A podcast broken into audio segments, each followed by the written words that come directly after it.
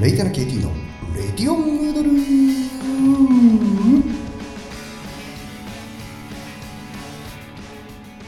えー皆さんこんばんはこんにちは。おはようございます。えーレイタナ KT のレディオンヌードル。第96杯目です。よろしくお願いします。はいそんなわけでですね。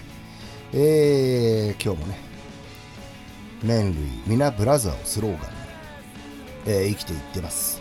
えー、秋色 KD ですけども、えー今回はですね前回に続いて長野編、えー長野良かったですね。すごい良かった。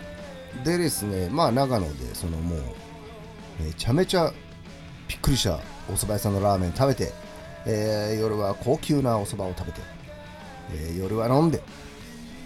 もちろんそれでぐっすり眠る。そんなことね暇はないです、まあ、朝起きて早くに起きて外へ出ましてその茅野駅というね。でここにねあのーすごいなんか人気のあるお蕎麦屋立ち食いそば駅そばがあったらしいんですけども去年、えーお店が変わっちゃったと。で他の駅にも結構あって松本の方にある、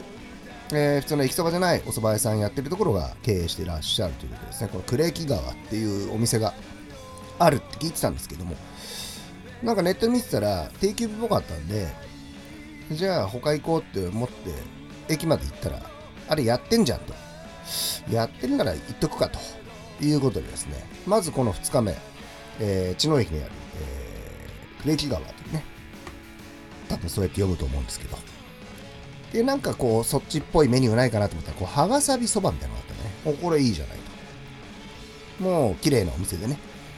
えーもう改札の目の前ですね、えーそこでささっと、えー開店したてのお店でね、えーまだいろいろ準備なさってる感じだったんですけども、えー作っていただいて、えーまず食べたと。そしてその後、えー在来線に乗ってですね、えー小淵沢まで行きました、えーこれはですね前から行きたかった、えー甲府なんてのもあってね逆に甲府行こうかな電車でなんて思ったんですけども、えー丸政そばというねお店ここに行きたくてですねこれ行けんなら行っちゃえということで電車で20分ぐらいだったんでもうじゃあその後の行動にも支障はないだろうと。なので、えーただねここね本当にあのまあちょっとセレブ的に言うとあの避暑地として僕は行ったんでいや本当涼しくてあのなんか学生とか普通にこうちょっと薄手のジャージの上着着てるじゃんとかなんか上羽織ってんねんみたいな感じで完全夏ルックだったんで20度ぐらいしかなかったんですよ。朝20度なかったかもしれないんでちょっとねおかしな人になってましたけども。まあ電車に揺られてですね。で小淵沢駅に行きました。そうするとねありました。この待合室のとことねえー、つながってるところに、えーで開店がそろそろという感じでですね。でもなんか券売機にちょっとまだまだレースみたいな書いてあったんでちょっと心配になって帰りの戻る電車とかも本数がそんないっぱいあるわけじゃないんであのお店の男性の店員さんにね声かけたんですよ「はいこれ何時からですか？もう開きますか?」って。したらねこっからねもうシチュエーションコントかっていうようなまあ僕は別にそのお店の常連でもないしまあななんなら初めて来たし、えーしかも地元でもない。なのですごいですよこれ。普通の人聞いたら何を言ってんだこの店員さんは？っていうね。えー店員さんは言いましたまだ山賊が来てないんですよと。何を言ってんだと言うんですよね。山賊ですよ。なんで山賊はに襲われるんじゃなくて山賊を歓迎してんのかなっていう。山賊がまだ来て来てないんすよってね。まあそれはあの実はメニューにあの山賊焼きの乗った山賊揚げ、えーメニューが人気なんですよね。もう山賊そばっていうのがあのえ栄看板みたいにねこう置いてあるぐらいで。で、まあ、そのが多分まあ他で作って持ってくるわけですよね。そこに。それがまだ来てないからそろそろ来ると思うんですけどね山賊って言ってるんですよ。おかしくて。でまあでも他のお客さんも来始めちゃってまた言ってんすよ。山賊が来ないんすよってまた言ってて。したらなんか他のだったらできるみたいで食べ始めて注文してたんでえ僕もじゃあ別にいいやと。食べたかったけど時間ないんで、えー馬肉そば。馬肉あるって山賊は来てないけど馬はいるっていうね、えーそんな感じで馬肉そばを食べましたこれね、甘辛く煮たバリクが乗ってて、美味しかったですね。えー、さっきの、なんだっけ、血の駅のとこは結構平たい麺だったんですけど、こちらまた違った感じのお蕎麦でね。まあでも食べられたんでよかったなと。えー、で、その後もね、お客さんは結構ちょいちょいやっぱ来るんで、人気あるんだなぁなんて思って、で、またあの、血のに戻ってですね、宿に戻り、えー、それから、えー、まあちょっと観光というか出かけて、でも、そんなにいっぱい食べたい感じもなかったんで、えー、昨日のなんか前日のラーメンですごく満足しちゃったところがあってですね。で、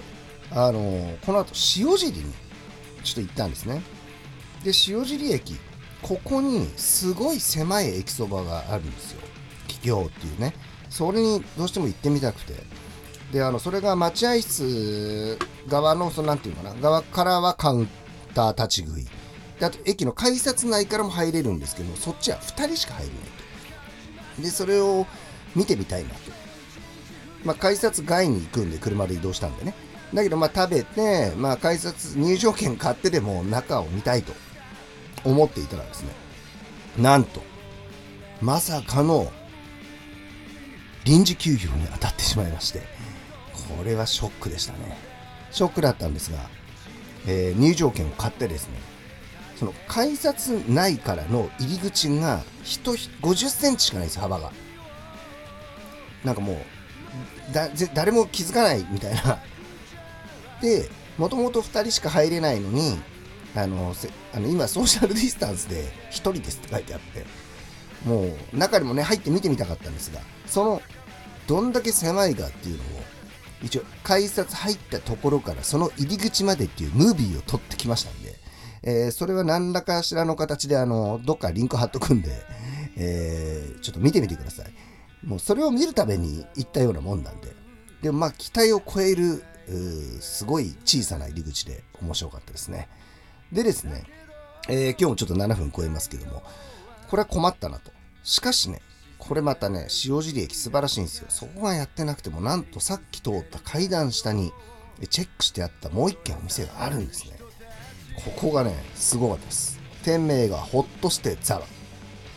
ホッとしてザワって何ですか？わかりません。でね、入り口からまず情報量が多いんですよ。まあ、パッと見普通のなんか喫茶、なんかかっこいい喫茶店みたいに見えるんですけど、もう表からまあコーヒーとかも書いてあるけど、おそば、手打ちそば、うどんにも何でも食えるって感じでいっぱいあるね、ビールだの、ちょっと情報型なんですけども。で、中に入ってね、そうすると結構かっこいいお店で、テーブルとお座敷とあって、随分広いなと。で、結構混んでるんですね。で、もちろんああいう山賊焼きとかね、定食とか、あるんですから。で、まあもちろんお蕎麦を食べました。で、さっきね、山賊食べられなかったんで、えー、一人前いただこうということで、それも頼んで、えー、そしたらね、すごいんすよ。で、混んでるなかなか出てこないんで、まあ、メニュー見たりしてんじゃないですか。そうするともう、がっつり飲めるもうメニューになってて、ただそのつまみのところが、結構、昆虫とかがいっぱいあって、なかなか、まあもちろんあの肉もね、まあ牛だ豚だ鳥だそんなレベルじゃなくてまあ熊だイノシシだあなんか豊富にね何でも獣あるぜって感じで。でもイナゴとかねそういうのもちろんあると。ですごかったなんかこうスズメバチとか、えー、でそれがあつまみコーナーにも書いてあるんですけどあのドリンクコーナーにもスズメバチサワーっていうのがあってちょっとそれは頼む勇気はなかったです。まあこの後車だったしね。それは何だろう？スズメバチが炭酸にまみれてんのかなっていうね。そして何味で飲ませてくれるんだろうとか。ちょっとねかなり、えー、面白いお店ね。これもねちょっとそっち方面行く人は塩尻とかね、えー、行く機会あったら駅にもう隣接してるんで行ってみてほしいなと。でちなみにお蕎麦は美味しかったです、えー、手打ちでねすごいなと、えー、こんなんやっちゃうんだまあ、なかなかね面白い、えー、お店がなかなかなんていうんですか駅に隣接してるとってもう普通はもう大手チェーンとかばっかになっちゃってねそういうところにこういった個人店っていうかもうやっぱ個性のある店があるといいなと思いますね、えー、行ってよかったなとまあそんなわけで、えー、前回今回にわたりましてですねまあさささっとですけども、え、長野ツアー編ということでお話しさせていただきました。えー、まああの、各店の、なんだろう、ことはね、なんかツイッターとか、まあちょ、ちょっと書いてましたから、まあ興味がある人は遡ってみてください。えー、とりあえず塩尻のその駅そばの入り口の狭さムービーだけは、えー、何かしらの形でリンクを貼っておきますので、えー、ぜひぜひ見てください。えー、そんなわけで、第96杯目はですね、丸政そば、えー、あと、クレキ川、あと、ほっとしてざわと、えー、3件のお話をさせていただきました。あと、起業家。えー、お相手は黄色 KT でした。えー、また97回でお会いしましょう。またなんか BGM が切ない部分で終わります。さよなら。ありがとうございました。